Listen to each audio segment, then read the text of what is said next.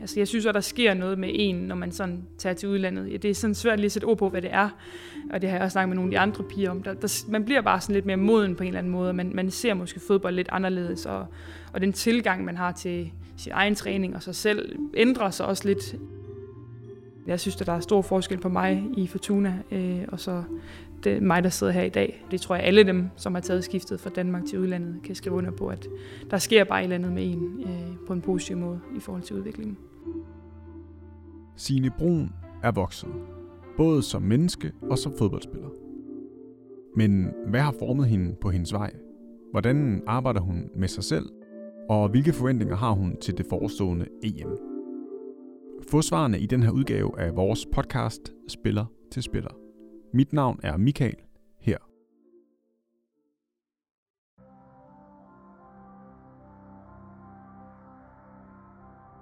Jamen, øh, jeg hedder Signe Brun. Jeg er 24 år gammel. Spiller i Manchester United, udlejet fra Lyon og på det danske kvindelandshold. I dag er Signe etableret. Hun har store klubber på CV'et, og ved årsskiftet blev hun kåret som årets kvindelige fodboldspiller. Men det var hun ikke første gang, vi mødtes. Hverken etableret eller årets kvindelige fodboldspiller.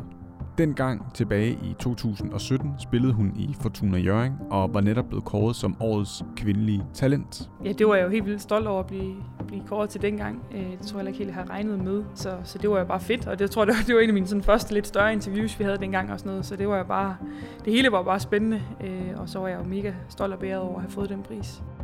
Dengang drømte den 19-årige Fortuna Jørgen-spiller om to ting. Jamen, altså lige nu, sådan lidt kortsigtet, eller det næste års tid, kunne jeg godt tænke mig at blive ved med at være omkring A-landsholdet. Øh, det har været de sidste par gange, men, men det er ikke en selvfølge. Øh, så det kunne jeg godt tænke mig at blive ved med at hænge i der. Og så, så er det jo ikke nogen hemmelighed, at jeg godt kunne tænke mig at prøve at komme til udlandet på et tidspunkt. Det er mega spændende, og det tror jeg, det er for, for alle fodboldspillere, og det, det kunne jeg godt tænke mig at prøve. Og udlandsdrømmen skulle vise sig at blive indfriet hurtigere end forventet. Man kan jo drømme meget, men, men en ting er at kan drømme det, men, men det der med, at altså, jeg vil gøre alt, hvad jeg kunne dengang for at stå der, men derfor var det jo ikke en selvfølge, at jeg vil komme til det. Det er jo bare jamen også stolt over, at, at jeg har sat mig de mål, og så indtil nu er, er lykkes med det. Jeg har lige skrevet under på en ny toårig kontrakt med Fortuna Jørgen, øh, og har ligesom besluttet, at det var der, jeg skulle være. Øh, og der var jeg glad for at være, og, og jeg udviklede mig. Øh, og så tror jeg, det gik nærmest en måned eller to, efter jeg havde underskrevet en ny kontrakt. Øh, så fik jeg en, en sms fra min agent, at, at Paris var, var interesseret i at jeg købe ud af min kontrakt og, og få mig derned og spille. Nu havde jeg jo i mit hoved besluttet mig for, at jeg skulle være i Jørgen, og det var jo overhovedet ikke noget, jeg havde, havde regnet med, øh, og slet heller ikke for et hold som, som PSG. Et par dage efter sms'en fra agenten tikkede ind, skulle Sine og resten af Fortuna Jørgen-mandskabet spille en træningsturnering i San Sebastian i Spanien.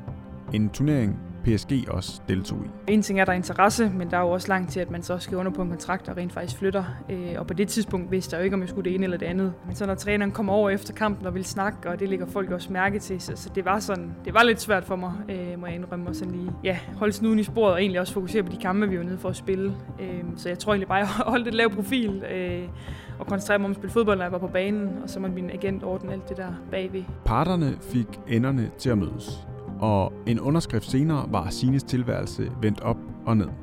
For der er på mange måder langt fra Jørgen til Paris. For det første, jeg havde min mor med derned. Jeg var 19 år gammel. Hvem skulle man lige tage med? Min agent mødte os dernede, og så havde jeg min mor med. Og vi landede jo i lufthavnen, og så blev vi samlet op af en, en stor bil fra klubben. Og bare det i sig selv, at der stod en med mit navn på og skulle hente os og køre os frem og tilbage. Bare det havde jeg jo aldrig prøvet før, så det var jo også sådan, nå, det er da, altså, det, det hører også med, ikke? Altså sådan nogle helt små ting. Øh, og så skulle jeg jo til noget, noget lægetjek øh, og møde træneren og skrive under på kontrakten og en masse papirer, der skulle i orden. Og så kommer man ind på hovedkvarteret der i, i PSG, som jo også er kæmpestort, og, og, og deres historie, der er derinde. Og sådan. Så der sker bare så mange ting, og det er jo ikke noget, du kan forberede dig på, eller øh, har en forestilling om, hvordan det er. Men der må man bare ja, tage en ting ad gangen, og det er jo helt vildt spændende. Altså, min mor kan nogle gange nævne, stadigvæk snakke om, hvordan vi, vi kom rundt der øh, i, i Paris. Jeg har aldrig været i Frankrig før på det tidspunkt, så bare at køre forbi Eiffeltårnet i sig selv var jo en kæmpe oplevelse. Det hele var bare store, altså gjorde indtryk. Altså, jeg var jo jeg var 19 år gammel, tror jeg, da jeg skrev under. Øhm, så, så jeg vidste jo godt, at jeg ville ikke komme ned og skulle starte ind i hver eneste kamp og spille hver eneste kamp. Øh, jeg tror, det var en stor mulighed for mig, som jeg ikke kunne sige nej til. Man har jo en forestilling om det med at være fuldtidsprofessionel, og man træner om formiddagen og mad i klubben og alle de der ting. Og sådan var det jo også, men, men der er bare så mange flere ting udenom det. Altså, øh, og også når man kommer til udlandet, man gør tingene på en anden måde, kulturen er anderledes. Øh, jeg snakkede ingen fransk overhovedet, da jeg tog ned. Øh, så der er bare så mange ting sådan udenom fodboldbanen, som man egentlig ikke lige umiddelbart tænker over og kan forestille sig, at, at det bliver ting, man skal forholde sig til. Øh, kan nævne ting som fransk skat, eller øh, jeg husker første gang, jeg var i supermarkedet. Øh, ved jo ikke, hvad noget som helst hedder, så jeg tror, det tog mig tre timer at finde de ting, jeg skulle bruge, fordi jeg var bare vant til at kunne gå ned i Rema og vidste, hvad for nogle hylder tingene stod på. Øh, men selvfølgelig også på fodboldbanen og i hverdagen. Øh, anden måde at træne på, andre fokus øh, i selve kampen øh, og alle de der ting. Øh, og så selvfølgelig nogle medspillere, som bare er sindssygt dygtige, fordi de jo er, er hentet ind fra, fra de forskellige lande til netop det hold. Hvad gjorde du der så for at, at, hvad skal man sige, at forberede dig på den omstilling? Jamen, jeg tror egentlig bare, at, at jeg sådan tog der ned med sådan lidt læringsmindset, og var, var lidt åben for alt, hvad der nu vil komme til mig, øhm, og, og egentlig bare suge så meget til mig som overhovedet muligt. Øh, og så tror jeg også, det er vigtigt, at man er åben over for andre måder at gøre tingene på. Jeg husker i starten var jeg lidt frustreret over, at der var lidt manglende struktur øh, i planlægningen dernede. Altså i Danmark, der vidste jeg jo, hvis jeg havde en fri weekend, det vidste jeg jo tre måneder inden. Altså det vidste jeg måske i Frankrig fem dage før. Så sådan nogle ting brugte jeg også lige energi på, at det skulle lande. Det er bare sådan, det er. Øh, men ellers ja, altså være åben og, og tilpasse sig kulturen øh, og, og det, man nu er i. Øh, og så, så er der jo egentlig også mange ting at lære og udvikle sig i det. Øh, hvis man så kan tage det bedste fra Danmark og det bedste fra Frankrig, og hvor man nu ellers er, og kan lægge sammen. Altså trives du med det, eller var det svært? I starten, jeg synes ikke, jeg har ikke trives på noget tidspunkt, men der er selvfølgelig perioder, hvor det har været lidt end andre. Øh, I starten var det svært at være langt væk hjemmefra. Jeg er også sådan lidt familiemenneske og kørte tit fra Jørgen øh, hjem til min familie og besøgte dem, når vi havde fri weekender eller ja, efter kamp og så videre. Øh, så det skulle jeg også lige vende mig til, at der kunne jeg ikke bare lige komme hjem og sige hej. Øh, så, så i starten var det svært. Der var mange nye ting. Jeg snakkede heller ingen fransk overhovedet. Om det er okay den første uge, så vil folk gerne oversætte, men så bliver folk jo også trætte af det, og det kan man jo godt forstå, og så er man lidt på egen hånd. Og det der med, at man bliver kastet ind i, et helt nyt hold med, med sociale relationer, og det der, der er man jo også helt vildt meget på arbejde i starten. Hvor hører man til hen, og hvem kan jeg, hvem kan jeg bruge, hvem kan jeg stole på, øh, og, og hvem, hvem er god for mig på banen. Øh, og så selvfølgelig altså, var det jo et niveaumæssigt, fodboldmæssigt et, et level op. Og der brugte jeg også tid på at, at tilpasse mig i starten. Jeg kan huske, jeg tror min første træning, øh, så skal vi spille sådan et spil på, jeg tror fire små mål, to i hver ende. Og så siger han bare, vi er ikke engang gået i gang, siger han bare et touch, siger han så bare. Og jeg tænkte bare, shit, altså, nu må man ikke bande, men du ved, jeg har, det var jeg ikke vant til, det var måske, hvis det gik rigtig godt i Jørgen, så kunne man måske den sidste runde prøve med et touch, men det var bare lige på hårdt et touch, så du ved, der var mange ting, der sådan, jeg lige skulle falde til og vende mig til det, øh, men det går også stærkt, når man er i det hver dag, øh, og så, så tilpasser man sig jo. Du står op for at præstere, og du står op for at træne, og det er det, der er formålet med din dag. Øh, det, det, synes jeg, det synes jeg var mega fedt, og det synes jeg stadigvæk, det er. Øh, og, og det hele er ligesom bare, alt hvad du gør, tager udgangspunkt i, du skal præstere på banen. Og, og du skal ikke tænke på, at du skal i gymnasiet, og så skal du træne klokken 5, når du kommer hjem, eller du har morgentræning, og så møder du en time ind senere. Det hele handler bare om fodbold. Og der er god tid til behandling, og der er god tid til at styrketræne, der er god tid til alle de der ting, som man måske har skulle presse ind i i forvejen tæt program øh, i Danmark. Øh, så, så det der, ja, det var stor forskel på, men det er jo også nogle af de ting, man, man gerne vil opleve, når man tager afsted, og det er også nogle af de ting, man tager afsted for at opleve. Øh, så det synes jeg bare var mega fedt. Ja, for det er vel lige præcis det, man søger.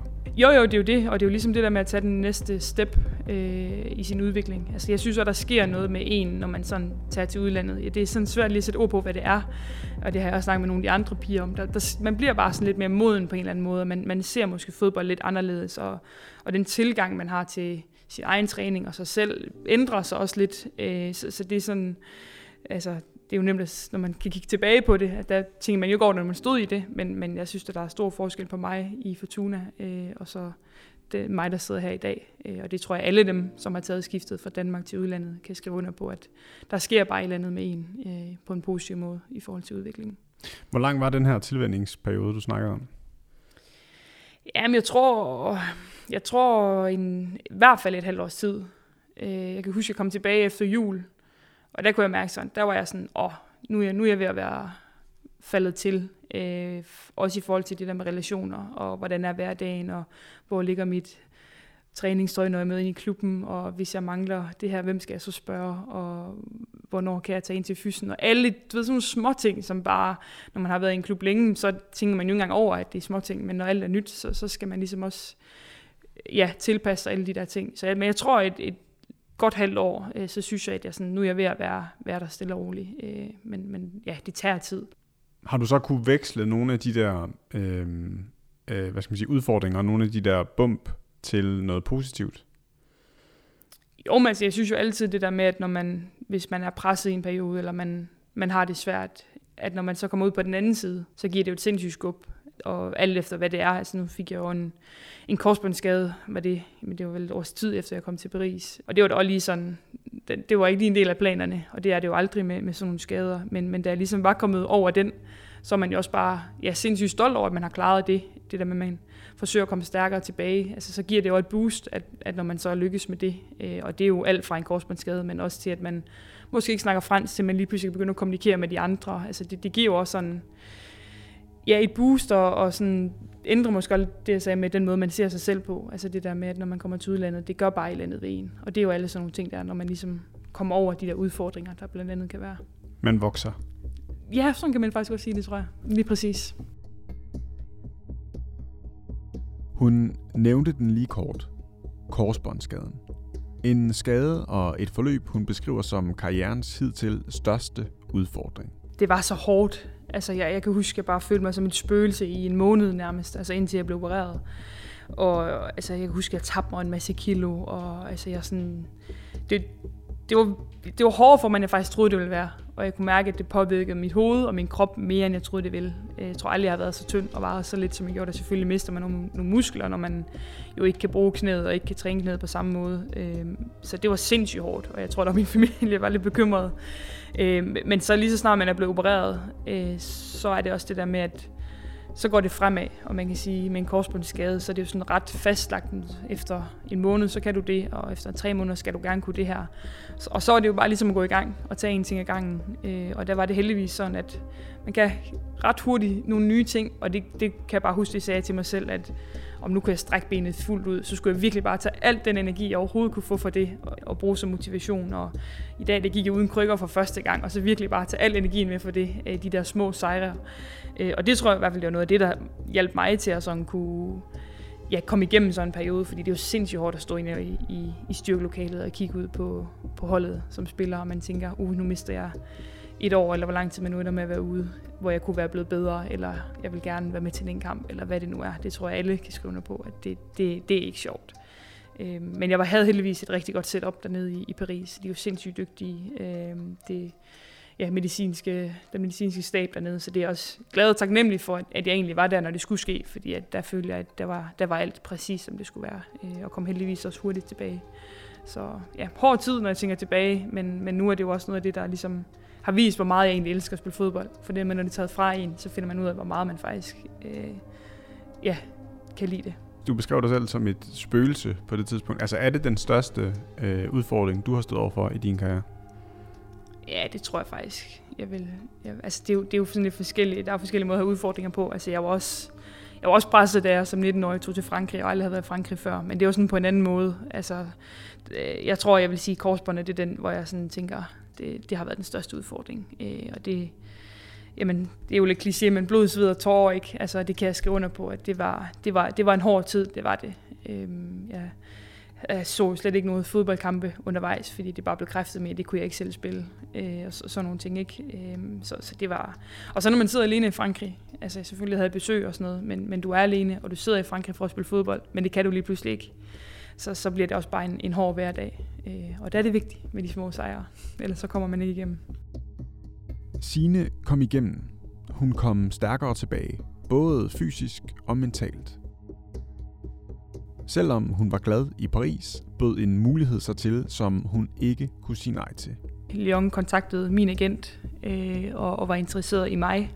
På det tidspunkt var verdensstjernen Ada Hickerberg skadet, og derfor ville Lyon altså hente den transferfrie dansker ind. Og det var selvfølgelig en af mine første spørgsmål, hvordan ser det ud med hende, fordi jeg er jo også sådan jeg tror, det er meget vigtigt at være realistisk omkring, hvad man kan og hvad man ikke kan, og hvad for en position man kommer i. Øh, så, så det var vigtigt for mig at høre, hvor hun stod. Og der var meldingerne, at hun skulle jamen, opereres igen, og at hun det ikke helt gik, som de skulle, øh, og så ville de gerne ja, bruge mig. En mulighed, hun ikke kunne lade passere. For der er få skridt op ad stigen, når man spiller i en klub som PSG. Men et af dem er Lyon. Men skæbnen ville, at Ada Hickerberg kom noget hurtigere tilbage end forventet. Og det er jo helt vildt fedt for hende. Hun arbejder sindssygt hårdt for at komme tilbage. Men det er jo klart, det efterlader mig lidt øh, som, ej, jeg vil ikke kalde det en helt stor taber, for det, det, det synes jeg ikke, jeg har, jeg har været overhovedet. Men, men så er det klart, at så bliver det rykket lidt i, ja, i hierarkiet og de ting der, og det, og det er jeg måske blevet lidt offer for. Øh, men det var der, det er fodbold, og det er sådan, det er. Jeg fortryder overhovedet ikke, at, at jeg tog den beslutning, og jeg synes også, at jeg har udviklet mig sindssygt meget, efter jeg tog til Lyon alligevel. Jeg husker den første dag, jeg møder ind, og øh, vi har sådan en velkomstmøde, øh, og så skifter hun PowerPoint, og så er der bare et billede af Champions League-pokalen, den franske turnering og pokal, øh, pokalturneringen i Frankrig også, og det her det er målet. Og alle var bare helt enige om, det, det er det, vi skal, og hvis ikke vi så tager alle tre, så har det været en skuffende sæson. Og det der med, at ligesom, det er okay at sige, at man har så store mål, og det er okay at, øh, at blive skuffet, hvis ikke man opnår egentlig så stort et mål, altså forstår mig ret.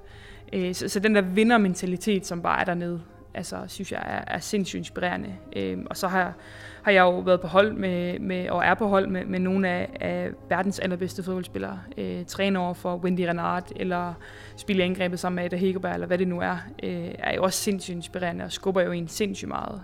Apropos at vokse. Lige præcis. Spilletiden var knap, og Sine skulle fortsætte sin udvikling. Det er jo, ja, det er jo sådan fodbold er en gang imellem, øh, og det måtte jeg jo så forholde mig til. Øh, man har jo ligesom ansvaret for sin egen udvikling. Det er der ikke andre, der, der har. Øh, og der kunne jeg godt se, at for mig, jeg vil gerne være stor skarp til EM, øh, og, og jeg vil gerne spille noget mere. Øh, og så kom der den mulighed for at blive lejet ud til Manchester United, og jeg havde en, en god dialog med, med træneren og, og, og så videre i Lyon også, øh, og det fandt vi frem til, at det var den bedste løsning. Øh, så blev jeg så skadet over i, i England, øh, og nåede nærmest kun at spille med fire kampe eller sådan noget, så det var ikke helt en del af planen, men, men det kan man jo ikke styre. Men jo, jeg blev lejet ud, og, og det var det, der gav, gav bedst mening på, på det tidspunkt. Jo, men som du siger, var det jo, er det jo et forholdsvis nyt projekt over. Øh, har de haft et kvindehold i to, to, tre år, tror jeg. Så det er jo ikke ret lang tid i forhold til Lyon, der har vundet den franske liga 15 år i træk, øh, inden, inden PSG vandt øh, sidste år.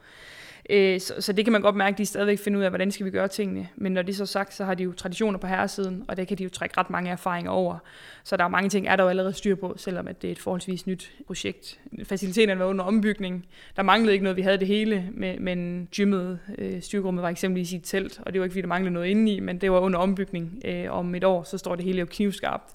Øh, og det er jo der, man kan se, at det stadigvæk er under opbygning. Øh, men de har sindssygt store ambitioner, øh, og vil helt vildt gerne i Champions League, øh, og det var jo målet inden sæsonen, og det var også jamen, målet, da jeg kom derover. Så det var jo selvfølgelig skuffende, at man ikke kom det, fordi det var ligesom det, man havde satset på. Øh, men der er mange, der satser i England, og det synes, det er sindssygt fedt, at man har en liga, hvor der er så mange, der, der hopper med på vognen, skulle jeg til at sige. Øh, og, og alle kan slå alle. Det kunne jeg også mærke på forberedelserne over i Frankrig, hvis man mødte et hold fra den nedre ende af ligaen, at, at så behøver man måske ikke øve standard og sådan noget øh, i ugen op til, eller øh, på den måde gå ind i taktiske øh, ja, beslutninger osv. Men, men hver eneste kamp i England kunne du vinde og kunne du tabe, så der var virkelig meget forberedelse på den måde, øh, og, og det var de helt små detaljer, der afgjorde, om man, man, man vandt eller tabt, og, og det er jo også med til at udvikle og med til, at, at man vokser. Og hvad så? Nu skal du tilbage eller hvad, hvad, kan du sige noget om det? Hvad... Jamen, godt spørgsmål. Øh, tak. Ja. Jamen, det hele er lidt åbent lige nu. Øh, altså, min lejeaftale er jo udløbet øh, i Manchester, og i teorien har jeg et år mere i, i Lyon. Øh, jeg kunne godt se mig selv tage tilbage til Manchester. Øh, jeg kunne godt se mig selv blive i Lyon. Øh, så, så det er sådan ret åbent lige nu. Øh, for mig tænker jeg, for at være helt ærlig, ikke så meget lige over det der på nuværende tidspunkt. Øh, der er to-tre uger til EM. Det er det, der fylder for mig lige nu. Og så, så ved jeg, at så skal jeg nok få styr på det andet på den anden side af EM. Jeg tror også, der er mange klubber og så videre, der lige holder vejret hen over EM for at se, hvad, hvad sker der. Øhm, så, så det står lidt åbent. Der må jeg være et svar skyldig. Jamen, så lad os snakke lidt om EM i stedet for. Hvilke forventninger har du der? Jo, men altså nu en, en slutrunde er jo bare, det er jo noget af det største, man kan opnå som, som fodboldspiller. Øhm, og udviklingen til fodbold lige nu er jo ja, enorm. Øh, så der er ingen tvivl om, at den her slutrunde, tror jeg, jeg håber, at planerne, at det skal blive den største, der har været, øh, både i forhold til fans, men også streaming og alle de der ting rundt om. Og det synes jeg, vi kan mærke her, at vi har, vi har mange ting, vi skal, og der er et stort fokus, øh, og det er sindssygt fedt at være en del af, og det tror jeg, vi alle sammen nyder. Øh, men det forpligter os. Vi er jo kommet i en lidt, lidt svær gruppe, det tror jeg ikke er nogen hemmelighed. Men altså, vi, vi forbereder os så godt vi kan, og jeg synes, vi, vi har et stærkt hold. Så jeg, jeg glæder mig til at skal i gang, og jeg glæder mig til at opleve, hvad det vil sige at være til en slutrunde. Har Lars så vist et uh, slide af EM-trofæet? Nej, det har han faktisk ikke. Det synes jeg er for dårligt. Nej, øhm, altså i første omgang, så vil vi jo bare helt gerne videre for gruppen. Øh, Spanien er favoritter til at, at vinde EM, og Tyskland tror jeg, det hold, der har vundet EM historisk set flest gange. Men, men vi ved også at vi kan drille dem. Øh, sidste EM, der var jeg desværre ikke med, men, men der stod lige Tyskland ud. Øh, så, så der er intet, der er, er besluttet på forhånd, skulle til at sige, og vi kommer til at give alt, hvad vi overhovedet kan, det er der ingen tvivl om. Og jeg synes, vi som hold er stærke sammen, og det tror jeg, det er noget af det, der kan, kan få os langt. Øh, så, så målet i første omgang er at komme videre for gruppen, så kan alt jo ske. Og så tror jeg, at alle sammen drømmer om, at hvis man kan stå med pokalen, det vil da være fuldstændig vanvittigt, tror jeg, vi alle sammen synes. Men øh, jeg, jeg tror, vi starter med gruppen, og så ser vi, hvad der sker derefter. Forberedelserne har været i gang et stykke tid. Også mentalt gør Sine, hvad hun kan for at kunne præstere maksimalt. Altså nu har jeg haft uh, Carsten Oldengård, min mentale træner, i 4-5 år efterhånden, tror jeg faktisk. Uh, da jeg startede i, i Jørgen, mit sidste år i Fortuna Jørgen, havde jeg ham. Uh, og jeg kunne bare mærke dengang, at jeg synes, der var så meget fokus på det fysiske, og det taktiske, og det tekniske. Men den der mentale del var der bare ingen, der snakkede om. Øh, og og jeg, jeg kunne bare mærke, og jeg håbede selvfølgelig på, at jeg kunne hente en hel masse på det. Så det undersøgte jeg lidt og snakkede med, med Carsten der, og jeg synes bare, vi var et sindssygt godt match, fordi man skal jo kunne sammen. Øh, så det startede egentlig dengang, øh, og, og i starten var det jo meget om, at altså, jeg havde, tror, jeg havde sådan en forskruet måde at, at se mine egne præstationer på. Altså hvis jeg nu lavede en fejl, så er det måske til for minus 10, og hvis jeg lavede en god ting, så er det kun plus 2 eksempelvis. Og så kan man godt se, så skal man lave rigtig, rigtig, rigtig mange gode ting, og ingen fejl, for at ligesom kan have været plus efter kampen, hvis man kan sige det på den måde. Øh, så, så det var jo helt, altså sådan nogle ting, som det vi, vi tog fat i dengang, øh, og det har jeg jo styr på nu, og så er det jo klart, så udvikler man sig, og man bliver også ældre, Øh, og så er der ting, som man gerne vil blive bedre til, man kan evaluere på efter træningerne, hvor man skriver ned. Og da jeg var korsbåndsskadet, øh, lavede jeg nærmest så jeg tror faktisk, jeg stadig har på computeren for hver eneste dag, mens jeg var skadet. Hvor hævede mit knæ, hvor mange smerter jeg havde, stræk, bøj, øh, hvad for en ny øvelse kunne jeg lave. Alle de der ting, øh, tror jeg faktisk, jeg har alle dage øh, fra min skade, altså operation, til at være tilbage på banen. Øh, og det var en del af det mentale træning, og ligesom også kan føle, at det går fremad de der ting. Så det er svært at sige sådan en præcis ting, vi, la- vi har lavet. Øh, nu handler det jo meget mere om lige nu, og forberedelserne til det. Øh, men der er ingen tvivl om, at, at det synes jeg i hvert fald, jeg har haft stor gavn af, at, at have Karsten tilknyttet. Øh, og, og i dag vil jeg egentlig svært at forestille mig ikke at have haft ham i de her år. Nu er det jo min første slutrunde, så der er jo mange ting, jeg i teorien ikke ved, og jeg tror, alle, der har været til en slutrunde, kan sige, at det, det, det er bare anderledes, end at spille normal landskamp. Øh, så for mig har det jo hvordan bliver jeg klar til det, øh, og hvordan får jeg sat mig selv i de bedst mulige situationer på banen i forhold til, at jeg kan præstere og mine styrker, men også i hele den der, der jo kommer mere med pres udefra, altså fra medier og fans og alle sådan nogle ting, og det er jo mega fedt i kvindefodbold, at det går i den retning. Øh, men, men vi har arbejdet med, hvad for nogle ting skal jeg fokusere på i træning eksempelvis, øh, og, og lige nu faktisk i den her periode har jeg nogle fokuspunkter inden træning, sådan meget konkret, jeg tager med ind på banen, og efter træning evaluerer jeg fra i forhold til, hvad har kvaliteten været, er det fokuspunkt, og hvad har min indsats været. Fordi man kan godt have en stor indsats, og af en eller anden grund har kvaliteten måske ikke været så høj, men så er det faktisk indsatsen, der er det vigtige. Ikke? At man ligesom holder det adskilt på en eller anden måde. Så, så det er det, jeg ligger lige nu sådan konkret i træning øh, og arbejder med, og det er selvfølgelig fokuspunkter, der er valgt ud i forhold til, hvem jeg er som spiller, hvad mine roller er på holdet, øh, og også nogle gange, hvad jeg vil blive bedre til. Men hvad, hvad kunne så helt konkret være sådan et, øh, altså et fokusområde? Jamen det kunne fx være, øh, nu er jeg jo boksspiller, så det kunne være løb mod forreste stolpe. At man trænger en lille smule mod bagrummet for at trække forsvarsspilleren med, og så trækker foran og kommer for plads i forrummet. Det kunne være sådan noget som det. Det er jo ikke fordi, jeg siger, nu den her ene træning skal jeg kun løbe til forreste stolpe, fordi fodbold er jo sådan rimelig komplekst øh, og flydende. Øh, men, men så tager jeg de der 3-4 punkter med ind i træningen. Lad os sige, at vi skal møde Spanien, og der ved jeg, at der er helt vildt meget plads i ved forreste stolpe. Så er det klart, så hiver jeg selvfølgelig den lidt mere med ind i træningerne, øh, end jeg gør med nogle af de andre ting. Men det er også det der med at få, få skemalagt det lidt, og man også blive bevidst om de valg, man tager på banen. Øh, og de er selvfølgelig også tilpasset efter, hvad jeg er god til, og hvad jeg skal blive bedre til. Øh, så det er jo også en måde at skubbe på udviklingen. Øh, og det er nemt at sige, ah, at du skal øh, blive bedre til at lave løb i feltet. Men det er jo sådan stort og flydende. Men hvis man kan få det lidt mere ned konkret og arbejde med det, og man faktisk også kan jamen, nogle målinger, nogle tal, øh, tal på, hvordan det går og følge udviklingen. Altså, så er det der, at det lige pludselig begynder at give mening, synes jeg i hvert fald. Jeg tror, jeg er meget sådan konkret med sådan nogle ting. Så jeg ligesom kan se, okay, kurven går opad, eller kurven går ned, eller hvad det nu er. Det, det motiverer også mig. Man snakker meget om det der med, når man spiller kamp, at man er i sådan en boble. Når man spiller godt, så er man i sådan en boble, og man kan ikke helt rigtig sætte ord på, hvad betyder det egentlig at være i den her boble, og hvordan kommer jeg i den der boble. Men, men jeg tror, at det vi sådan har taget lidt udgangspunkt i, det er, at jo tættere de ting, man laver, kommer på ens automatik, jo, jo tættere på den boble er man. Man kan ikke sige, nu går jeg ind i boblen. Men, så det handler også om det at få implementeret det så dybt i krop og hoved, at det er egentlig forholdsvis nemt at tage det med ind i kamp. Så det ligger ret automatisk og, øh, i kamp. Og det er, jo det, det er jo det hele handler om at præstere i kamp. Det kan både være ting, du er gode til, men det kan også være ting, du skal være bedre til. Og eksempelvis med de ting, man skal blive bedre til, der har jeg da oplevet, når jeg virkelig har fokus på det i en periode intenst, at så begynder jeg ikke lige så meget, har jeg ikke lige så meget fokus på det længere, men har egentlig samme outcome. Og så er det jo der, hvor jeg kan sige, okay, nu er jeg faktisk blevet bedre til det, fordi nu ligger jeg ikke så meget energi i egentlig at lykkes med det. Øhm, og, og når man så har de talvurderinger og sådan noget, som vi arbejder meget med, øh, så kan man jo også sige konkret, okay, det går faktisk i den rigtige retning. Øh, og også noget med evaluering af kamp. Altså når man sidder og ser det efter på video, der er det jo helt vildt nemt at sætte sig ned og sige, her lykkes jeg, her lykkes jeg ikke. Hvor ofte gør du det? Jeg vil altid mine kampe. Det gør jeg. Og nogle gange også træninger, men øh, kampe hver gang.